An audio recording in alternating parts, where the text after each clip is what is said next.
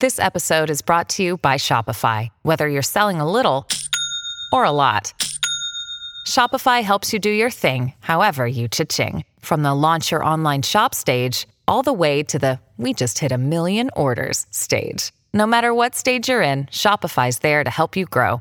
Sign up for a $1 per month trial period at shopify.com slash special offer, all lowercase. That's shopify.com slash special offer.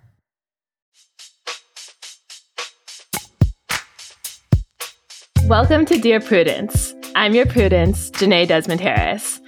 Today, I'll be answering letters from readers with dilemmas about friends how to make them, how to help them when they're spiraling, and whether to tell them they're making really bad relationship choices. Also, a couple of letters about dogs. To help me out today, I'll be joined by Lane Moore. She's a comedian, actor, author, and musician. She is the creator of the hit comedy show Tinder Live, front person of the band It Was Romance, and best selling author of How to Be Alone, and the upcoming You Will Find Your People, which is out this month on April 25th. Part memoir and part self help book, it uncovers the complex, frightening process of building healthy friendships and finally creating your chosen family as an adult. We get so many questions about how to make and keep friends. I mean, so, so many. I could have Lane on here every week, but I picked out a few, um, just the most recent ones for her to help me answer today. If you don't follow her on Twitter like I do, I just want to share three things she's recently said about the topic of friendship to give you a little idea of where she's coming from. Number one, we absolutely need to start prioritizing friendship just as much as we do our romantic relationships, if not more. Number two, I don't know why Living Single is trending, but I do know it's one of the best TV shows about friendship we've ever had. And it deserves to be quoted and beloved as Friends is, and honestly, far more so. If you don't know that, now you know that. Number three, in a tweet about her dog, Lights, she said, I wrote a chapter of You Will Find Your People about how much this dog changed my life and opened me up to trust people. She is a gift to everyone who meets her, especially me. So, since Lane is a dog owner and this is Pet Week at Slate, we're going to throw in a couple of questions about animals too. We'll be back after a short break.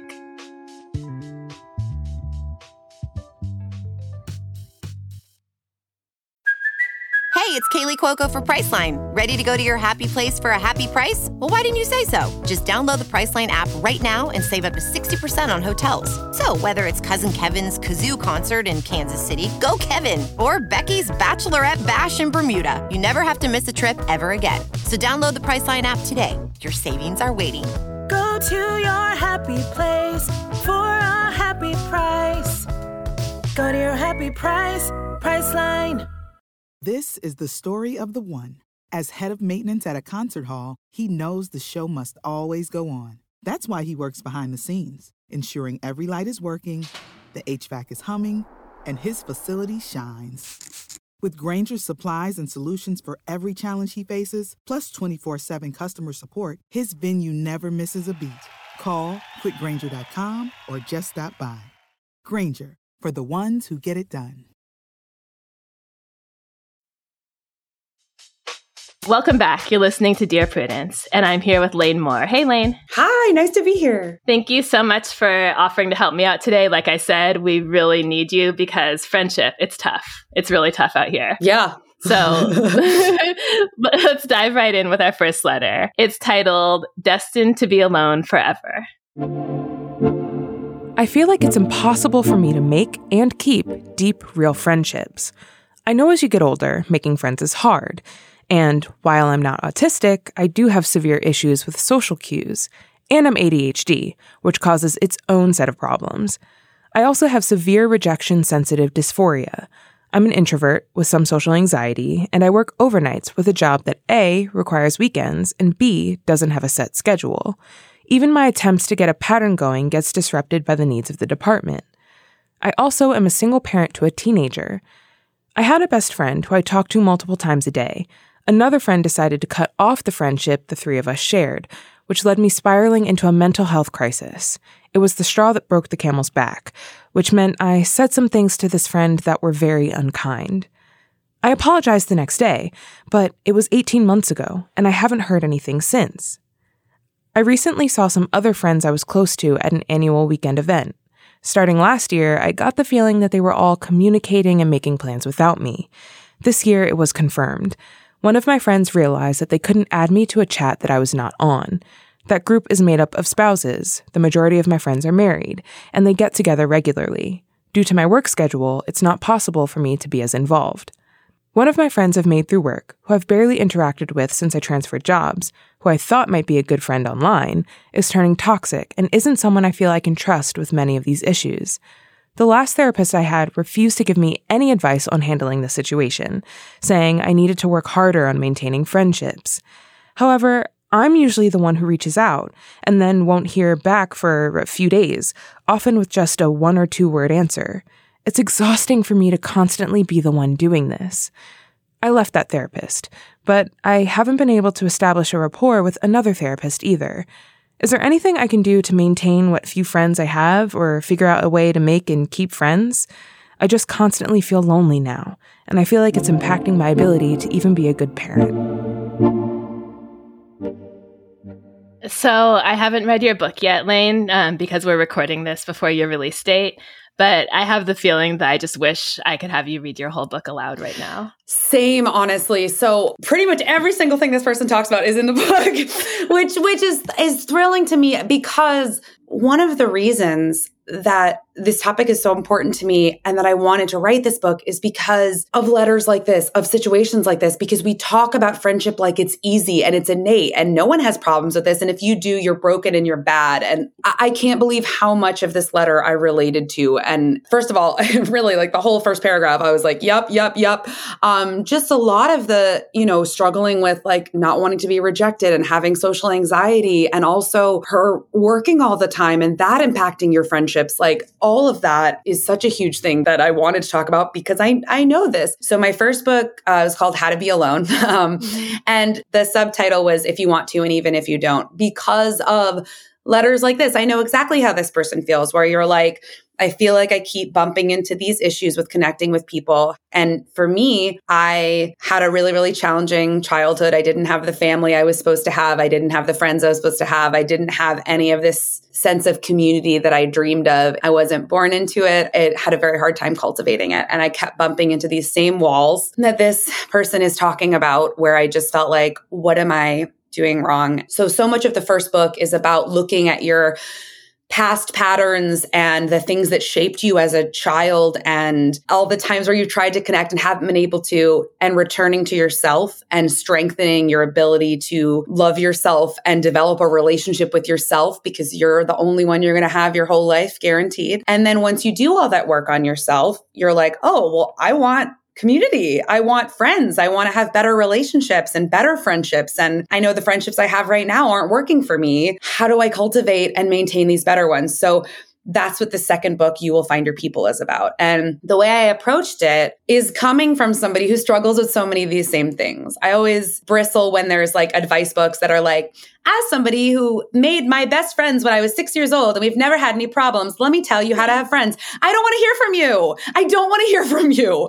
I want to hear from somebody who's struggled the way that i have struggled. I wanted to talk about those deep feelings of why haven't I found this yet? That shame of why haven't I found that yet? That frustration so that people who feel like this can hear another person talk about that struggle and hopefully articulate all of that pain that I didn't have anybody to really articulate for me. And I had to kind of find this path. I, I hear so many of the things in this book are here. You know, you have mm-hmm. uh you have the friend breakup where uh that I talk a lot about, especially when it sounds like they just left out of nowhere. I talk a lot about that because that is so painful. And I'm guessing for this person who wrote in, probably brings up a lot of rejection from when you were a kid and you're sitting there going, I'm a full adult and I'm getting rejected by my friends. This isn't supposed to happen. Mm-hmm. It's supposed to be easier now. I think it can be just as complex and, and can take just as much, if not far more work as an adult. Hopefully, this book will eradicate a lot of that shame because I think a lot of us are feeling this and also provide real tools of how to do that, how to deal with these feelings and and hopefully create better patterns in our friendships. Yeah, I think that's so important for this letter writer and all of us who might be having similar problems to hear. So, would you say that what you're reading in this letter seems somewhat in the realm of common and normal?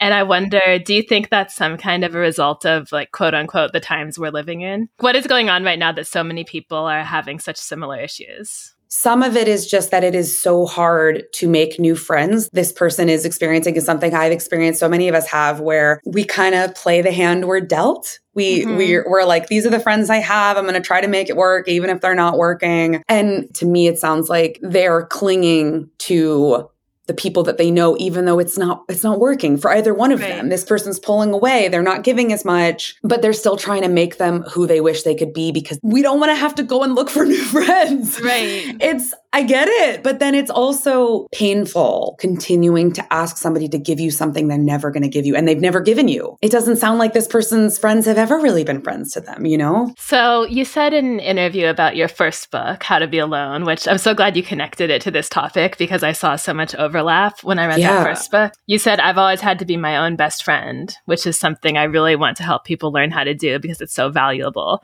Reparenting and becoming your own friend, your own partner do you think there's a place for that here, either before or alongside um, trying to repair these friendships or make new ones? I really do. I mean, I do think that the largest thing I'm I'm hearing is something that is very relatable, which is feeling that kind of loneliness that you're looking for everybody else to heal. Yeah. I really want to say there is no judgment in that. I have done it. So many of us have right. done it. I'm not like, ugh, you can't ask them. No, that's very real. That's very valid. And I think this person has a lot of pain and a lot of overwhelm. And when I have experienced that in my life and I did not have anybody there as backup, I mean, this person's a single mother, like all there's so much here that's like, why don't I have the backup I should have? Mm-hmm. And I can tell you, I have felt that through the majority of my life. And mm-hmm. the only way is to develop that relationship with yourself, to be able to try to give yourself some of the things that you can't currently get from others. And I want to say it's going to feel sad. It's mm. going to feel like you got shortchanged because you did.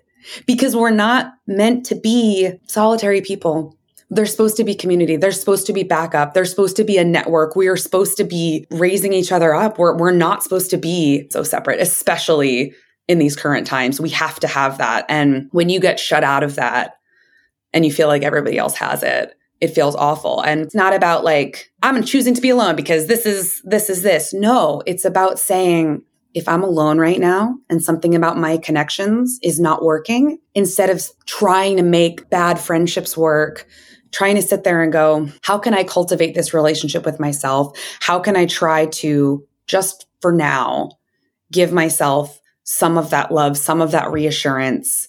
Can you be there for yourself? It's as, as cheesy as it might sound, I swear it's been so helpful for me to have conversations where I say to myself the things I wish I had a friend say to me. So if this person can have those moments where they talk to themselves and they're able to be like, hey, it sucks mm-hmm. that you mm-hmm. had your friends do this to you. That sucks. You didn't deserve that. And it sucks that you're like raising this kid by yourself. That really sucks. But like, I think you're doing amazing. I think you're doing a great job. And let's get better friends. We'll just keep like, that can be such a healing thing. And you don't have to wait for anybody else to give it to you. You're listening to the Dear Prudence Show, and when we come back, we'll be reading more of your letters. Stay with us. Adultish is back. And this season, we're talking about standing up and learning how to take a stand for issues on the minds of young people, like book bans. The book banning side, they have an incredibly well oiled machine. Filling in food deserts. We have three community colleges where we either provide food boxes or an actual operating farmers market. And what's affecting young people's mental and emotional health. Pressures of school, friendships, from romantic relationships pressures from family. New episodes of Adultish from YR Media drop every Thursday, so subscribe wherever you're listening now. Welcome back to Dear Prudence. I'm here with my guest Lane Moore to answer your letters about friendship. Okay, Lane, here's our next question. It's titled Bad Friend. As an expat who moved to my current country about six years ago, probably the best friend I made was a woman I'll call Tess. Tess and I have some shared interests, so we grew quite close over the years. When we first met, I was already dating my current partner. Tess was single when I met her, but after a couple years, she started dating a guy I'll call Matt. While Tess and I were the main bond over three to four years, we ended up spending lots of time together as couples, and I became fond of Matt as well. A couple of months ago, Tess told me that she was feeling really attracted to a new guy she'd recently met and also feeling really unhappy in her relationship with Matt. Long term relationships always have ups and downs, so I encouraged her to take some time to think about what was driving her unhappiness with Matt before making any drastic decisions. However, a week later, the next time I spoke with her, she told me she'd already broken up with Matt and was really excited about the new guy. I was shocked. Her explanation is that throughout the three to four year relationship, she was actually never physically attracted to Matt, so it's better to just cut it off quickly and be done with it. She said she cheated on a previous partner once, felt horrible about it, and never wanted to do that again. While obviously I fully believe that anybody is entitled to end a relationship with another person at any time for any reason, I still can't help but kind of judging her. To me, it feels rather cruel to actively participate in a multi year romantic partnership in which you're constantly declaring your love for the other person, but then one day simply say you're completely done and not even give the other person any chance to try to work on the problem or problems. It seems remarkably short sighted on a personal note, too, because if you're not examining what caused the breakdown of your previous relationship, how can you hope to overcome it or do better in a future relationship? I posed that question to Tess only once, and in response, she extremely brusquely cut me off to say that, quote, she knows what I think. Now I feel really conflicted. On the one hand, obviously, Tess is entitled to do whatever she likes in her own romantic endeavors, and feelings can't be controlled anyway. But on the other hand, I can't shake the creeping suspicion that this shows a really cruel and selfish streak of her personality to abruptly cut off a person she spent years telling she loved. I just don't know. Am I being an unsupportive, judgmental prig, or is this behavior truly a red flag that I shouldn't be counting on Tess as a bestie? If we all judged our friends or ended friendships over people being selfish or cruel in relationships, we would probably not have any friends. What do you think? I don't know because I don't tend to. I mean, I guess like outside of this letter, like I feel like my friends could be more selfish, to be honest. Mm, mm-hmm. And maybe that's just the type of friends I tend to have are often like very like people pleasers and they they struggle with giving too much more. I wish many of my friends, particularly women, were far more selfish. Hmm. I wish they were asking for far more most of us don't have like one smooth relationship that starts when we're 20 and ends with death. There are a yeah. lot of things that go wrong, either that we did wrong or our partners did wrong. And that's just how life is and how relationships work. So I don't think it's a great idea to get too far into the weeds and like determine whether your friendships can continue based on your assessment of who is right and who is wrong. I absolutely agree because what I'm not hearing here that I thought was interesting, looking at this situation and you're basing whether or not you should leave this friendship based on how you are perceiving externally how someone is dealing with a breakup. Mm-hmm. You don't fully know that. Have you fully asked that? Have you fully had th- these questions like, you don't know what it is from her perspective. Relationships are messy. I always try to see both sides. And there's a part of me that's like, I feel like there's a lot of women who've been in relationships and been like, I don't think I was ever attracted to him. To me, I think that's very normal. I think that's very, very relatable. I don't think that that is selfish. I don't think, I don't know this person at all. It could be, again, there's so much context we're missing. But I think a lot of times it's more indicative of how often women feel pressured to do things they don't really want to do. Like there's a mm. lot I think that could be there that doesn't necessarily read as purely selfish to me right. uh, on paper. But I think the biggest thing that I noticed about this is that there is nothing the person who wrote in said that said this person has been a bad friend to them at all. Great point. Right? Like nothing had been said, like they're kind of crappy to me. And, and now I see this and now it makes me think, no, it literally sounded like this has been one of your best friends and you're judging what little this person has told you about their relationship. And now you're worried they're going to be selfish. If there are other things this person did to you directly that seemed like they were selfish, we didn't hear about those. So I can't speak to those. But if there weren't, you cannot think they handled it the right way. But in terms of looking at it as like a warning sign for your friendship, if they haven't done anything to, to make you believe that, some people's handle their romantic relationships very different. Some people are really, really great friends and they struggle in their romantic relationships. That doesn't mean they're going to be a bad friend or, or even that they were bad to this person. I don't know. I think there's a lot of grace and communication that could happen here. Right. I mean, I want to be fair because I don't know if you agree with this, but one drum I'm always beating in these letters has to do with politics and friendship and relationships. And I am always telling people, you know, if someone is spewing these political views that you think are hateful, or if they're making choices in that arena that you think show self, like a lack of compassion, take that seriously. You know, yeah. it doesn't matter if they're nice to you when you're chatting around the work water cooler. It doesn't matter if they're pleasant to go shopping with. Like, you shouldn't be friends with someone whose values you think are really bad. So I'm kind yeah. of like challenging myself here, wondering why I'm not applying that standard to the being cruel to a romantic partner. It's different though because I, and the reason it's different because I, I fully I fully agree with that and that is true. Like I say this in the book as well. If you see like this person's really nice to you, but they're really mean to waiters or whatever, like don't ignore that. Just don't think like, well, they're nice to me. It's more that I'm not seeing what happened in this relationship as specifically selfish. I can't get a read that that's what it was. If there really was something that she wrote in and it was like, oh, this is awful. And I would never do someone that to somebody. And I think it's really bad to do that to somebody. And I have all the facts and I know like, that's different. Then I do think you sit there and you go, hmm, have they done stuff like that to me? Do I want to be friends with someone who would do something like that? But to me, it sounds like they only have a very surface level knowledge of what happened here. You can have that conversation and say, hey, I, I want to know more about this. Can you help me explain? Like, don't take it on the offensive because maybe that's what it is. Maybe this mm-hmm. friend was just mm-hmm. like, I already know you're judging me. I don't want to talk, which is fair. But if you have this, like, hey, I want to understand more, it sounds like it was probably painful for you to be in a relationship for three to four years where you weren't attracted. Was that painful? Like, open that up. And look, if the person shows you really, because they're going to do one of two things, you're going to realize there's something more going on here than you realized, or you're going to be like, wow, you really are just like selfish and careless. And I don't want it, but you have to, you can't just assume based on what you know here is my, is my gut. I think that's a great point. It helps it helps me feel more consistent. yeah. Thank you. That's why you were asked to write a book about friendship and I wasn't. Okay, so that's it for that letter and our next question is titled Far Away Friend. What do you do when you can't do anything? My close friend of many years struggled with depression, ADHD, and addiction through undergrad and her early 20s. She was sober for the last three years, and it was like magic. This past fall, though, she moved across country for this prestigious professional school, and she's been pretty much spiraling ever since.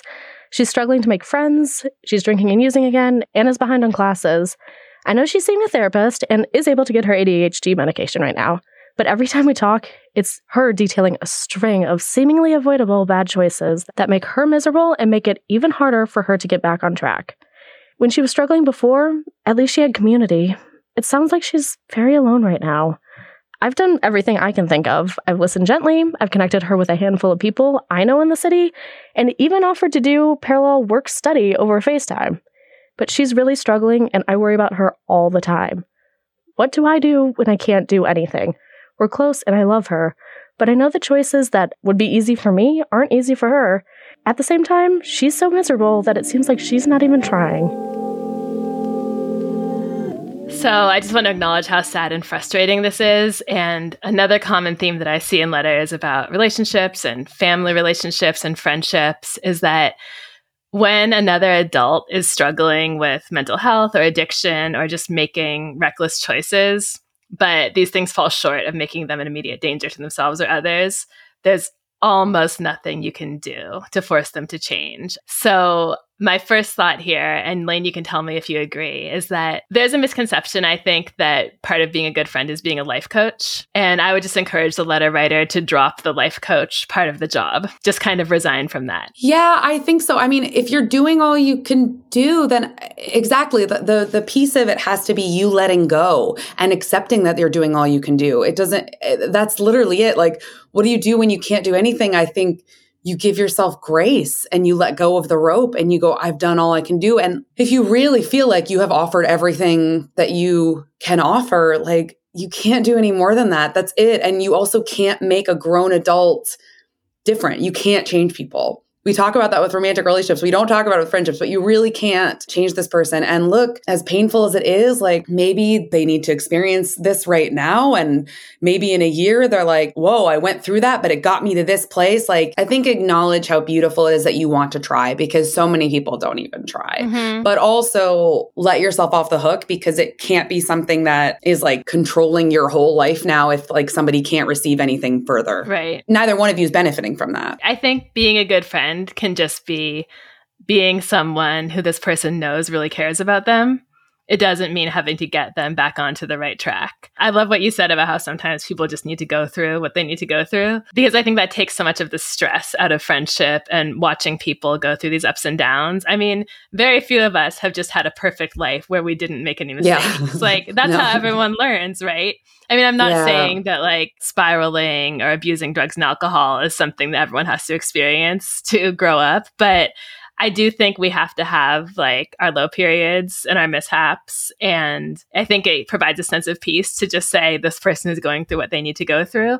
And my job as a friend is not to change them or repair them, but to care about them. I mean, also, I know very many recovering like addicts, alcoholics, uh, things like that will tell you that there is nothing that you could have done Mm. when they were in that place. There was nothing that anybody could have done. That's just where they were at that time. You can't like pull somebody out of addiction or like, you know, if they're relapsing or, or whatever the case is, you that's just it's very, very hard to do that. And it's so kind to want to do that. Have those people taught you anything about what is most helpful? Is it just regular check ins? Is it being non judgmental? Is it asking to spend more time together? Is it treating you like someone who's not having these challenges? Just is there anything concrete that the letter writer could focus on? I think the things that have come up for me when I've been in my own crisis and friends of mine have been in their own crisis, just consistently checking in and not even, I've stopped sometimes asking how someone is doing, especially if you know the answer is bad.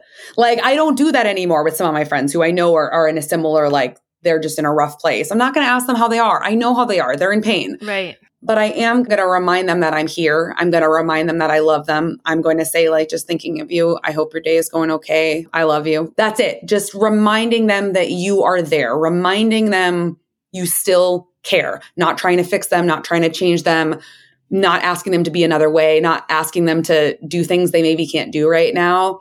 I think just being a steady reminder in their ear that, like, you still love them. You're still here. You know it's hard. And I would add too, talk about other things too. Every conversation doesn't Yeah. have to be about the crisis and, you know, healing and getting better and getting your life on track. Like you can still talk about reality TV or politics or the weather or whatever it is Yeah. you talk to people, your other friends about. Absolutely. I think being treated like a person who's not struggling and who isn't stigmatized, I could imagine it could be really helpful here. Yeah, I think so too. This is Dear Prudence. We need to take a break, but when we come back, more letters from you and advice from us. Stay tuned. On Death, Sex, and Money, we feature interviews with you, our community of listeners, getting honest about uncomfortable things. I developed an illness where it isn't safe for me to drive. A friend once said to me, Sex is like air. You don't think about it until you're not getting enough. This is a similar sort of thing if you just replace sex with driving. Listen to Death, Sex, and Money wherever you get podcasts. Can't get enough Dear Prudence? Then you should definitely join Slate Plus, Slate's membership program. You'll get to hear me answer an extra question every week just for members. With your subscription, you get ad free listening across the Slate network and unlimited reading on the Slate site, including all Dear Prudence columns, past and present. Go to slate.com forward slash Prudie Plus to sign up. It's just $15 for your first three months. Again, that's slate.com forward slash Prudie Plus. You're listening to Dear Prudence, and I'm here with Lane Moore. Good questions so far. We're going to change lanes because, again, it is Pet Week at slate.com. So this letter is titled No Dogs Allowed. My partner's mom recently had some health troubles, which are now under control. But due to those and her age, late 70s, she and my partner's father have begun to put their affairs in order for when they pass.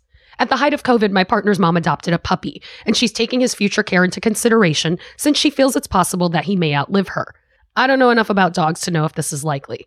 As long as she follows her doctor's plan of care, she should be around for many more years, and she's very good about listening to her medical advisors. She's got my partner and I lined up to be the dog's new caretakers if she should pass before him. Whether my partner's father outlives her or not is irrelevant. The dog is solely her thing, and he's told her that if he and the dog were still around when she passed, it'll be going to a shelter. This upset her terribly. He's her baby and she adores him, and I completely understand her not wanting him dumped in a shelter. We have a cat I'd do just about anything for, so I'm not heartless by any means, but I'm with my partner's dad on this one. Despite its age, the dog isn't fully housebroken. His behavior is awful constant barking, jumping, pawing, gnawing on fingers and feet, chewing anything he can find. His breed is not known for chewing past puppyhood. I think this is boredom because he's confined to one room of the house due to toileting issues. He's not leash trained or socialized with other animals. I've offered her basic manners classes at a facility my friend runs free of charge, which she declined, saying he's, quote, a puppy who will outgrow things, end quote. Important to note, I floated the offer only after she'd complained about fearing that he'd knock her down by pulling too hard or tangling the lead around her legs. I do my best not to tell people how to raise their own kids or animals. When my partner informed me that his mom felt we'd be a good landing place for her dog just in case, I asked what they'd told her, and to their credit, they said it was a discussion they needed to have with me first. During our discussion, my partner disclosed that they want nothing to do with the dog, and the only reason they'd said yes is to ease their mom's mind about the issue. I was greatly relieved because it was a hard no for me, and I'd die on that hill before letting the little crapping biting terrorist into my home. Now we're stuck with how to respond to his mom. My partner feels that the best thing to do is say yes because odds are greatly in favor of us never having to deal with this situation at all. We decided that if we agree to assume care of him, we'd find a no kill establishment to handle rehoming. I know this falls under the white lie category, but outside of her poor pet ownership, I adore my partner's mom, and we have a great relationship. In the deepest part of my heart, this feels easy, but wrong. I'd surely want to know that whoever took my cat after my passing would love and care for him, not send him off to live in a cage on the off chance that someone might take a gamble on him. But Prudie, this dog isn't for either of us. We're not really dog people. Even if the dog had perfect manners, we've both admitted to ourselves and each other that we just don't want dogs, no matter what.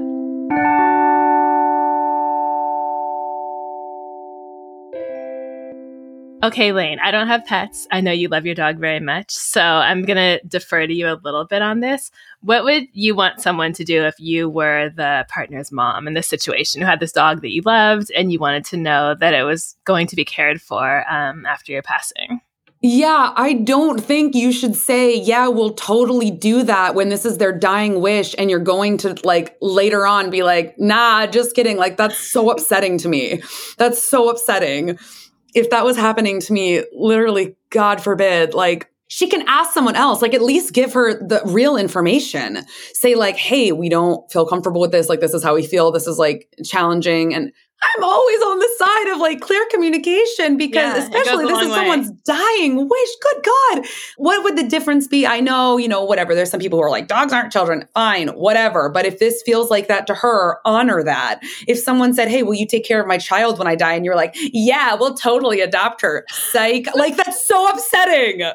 Just say, Hey, that's so beautiful that you would want us to do this. I know how much, you know, they mean to you. We don't com- feel comfortable doing that. Is there anybody else we can call? Like, it's okay if you can't do something. You can offer to help, but don't lie and not do it. Like, I just, that just feels really wrong to me. And I, I think being honest and honoring instead of feeling like, ugh, why are you doing this? Like, this is so, like, this person's dying. Like, I, I think just holding, like, whew, what a, what a, I mean, the cool. good news is it does sound like they have some time left on Earth, so it's not like they're going to die next week. So I think there's um plenty of time, and this is a great use for social media. Whatever the breed of dog is, yeah, find like the community around that breed and find some people who love them. And I guarantee there's going to be someone in one of those groups, hopefully someone with like a lovely farm who would absolutely love to have an open door to this animal if ever needed. So take this time instead of like telling a lie to try to develop and nurture some of those relationships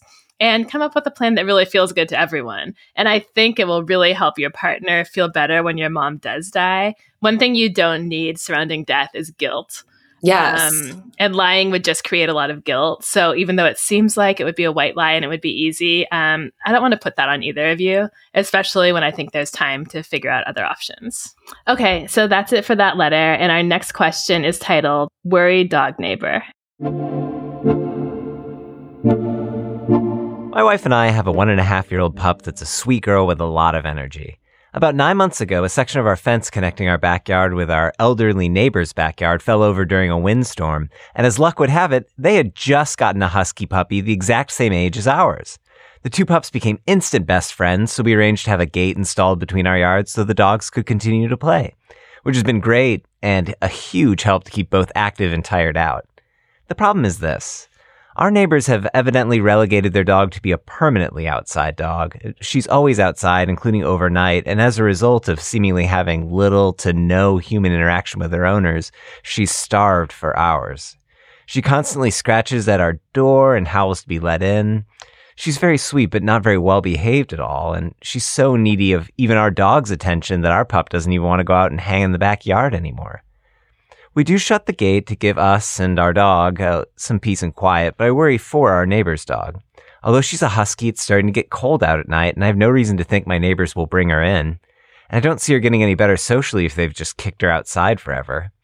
I don't want to tell anyone how to raise their dog. Well, I guess I do actually, but is there a script I can use to address this with my neighbor and gently suggest they train their dog and start bringing her inside, at least at night? My neighbor's an old man and a very old school country guy, for what it's worth. Okay, so I have an idea on this one. Um, I think you can pretend as if you want to bring the dog inside your house as a favor. So you could say something to your neighbor like, "Hey, you know our dogs are best friends. Um, my puppy is really lonely inside overnight and um, he's been making a lot of noise and just kind of like eating the furniture and stuff. And I think he would do so much better with a friend. Could I possibly borrow your dog for sleepovers and then ask if you can just like bring the animal over and keep it safe and warm? What do you think? Yeah, I think if they're open to doing that, I think why not? And also, you can get a better gauge of knowing how they feel about it because it's weird. Sometimes people who are kind of like this with their dog are kind of like, no, it's my dog. Like, even though they're mm. being, you know, maybe being kind of neglectful, I can't really tell. It's so tough to know if that's what's happening or, or why this is happening. But sometimes they'll still be like weirdly territorial. And then you're like, ugh. Um, but you can't know until you ask. And then maybe again, uh, leaving that communication open for somebody to be like, I know I felt so bad lately. I've been working a lot, or like, who knows what it is? Like maybe there is something where like these aren't bad people. They've been dealing with some crises of their own and they wish they could do something. Maybe they can't afford, you know, to board the dog or whatever. And because I think part of it too is you want the well being for the dog and you also don't want to feel like your neighbor is bad. And so when you bring something like that up, it brings an opportunity for your neighbor to be like, yeah, I've, I'm actually like, thank you for saying that. It's been really hard lately. And you're like, oh, my neighbor's a good person and they're struggling. Or, you know, there's really nothing worse than I, I lived near a dog who was like always outside and we noticed one day it looked like the dog had like a hurt leg and like mm. we were mm. just like what the hell is happening that like this dog really is being neglected and treated you know we don't know what's happening and it's such a hard situation so but you know if they're friends and you feel friendly enough to kind of broach it at the very least it opens up the window in a friendly way to be like hey, I noticed this. Like maybe there's a way I can help with this. Yeah. And maybe there's a way too. I was just thinking as you were talking to develop a relationship with him um, that starts before confronting him about the dog. It says he's an old school country guy. At first, I read it as an older guy. Um, but I don't know. Yeah. Maybe, like you said, he is going through a hard time or needs some help. So maybe just kind of like get to know him and take his temperature a little bit. Um, yeah.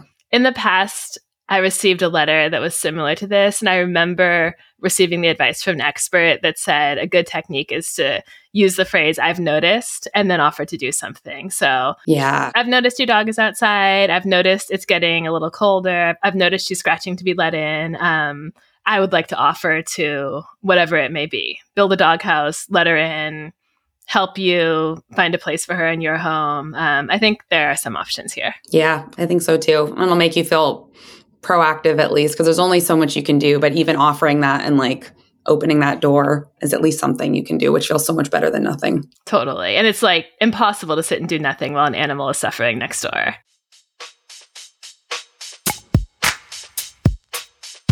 Okay, so those are all the questions we have for this week. As always, I hope we've been helpful.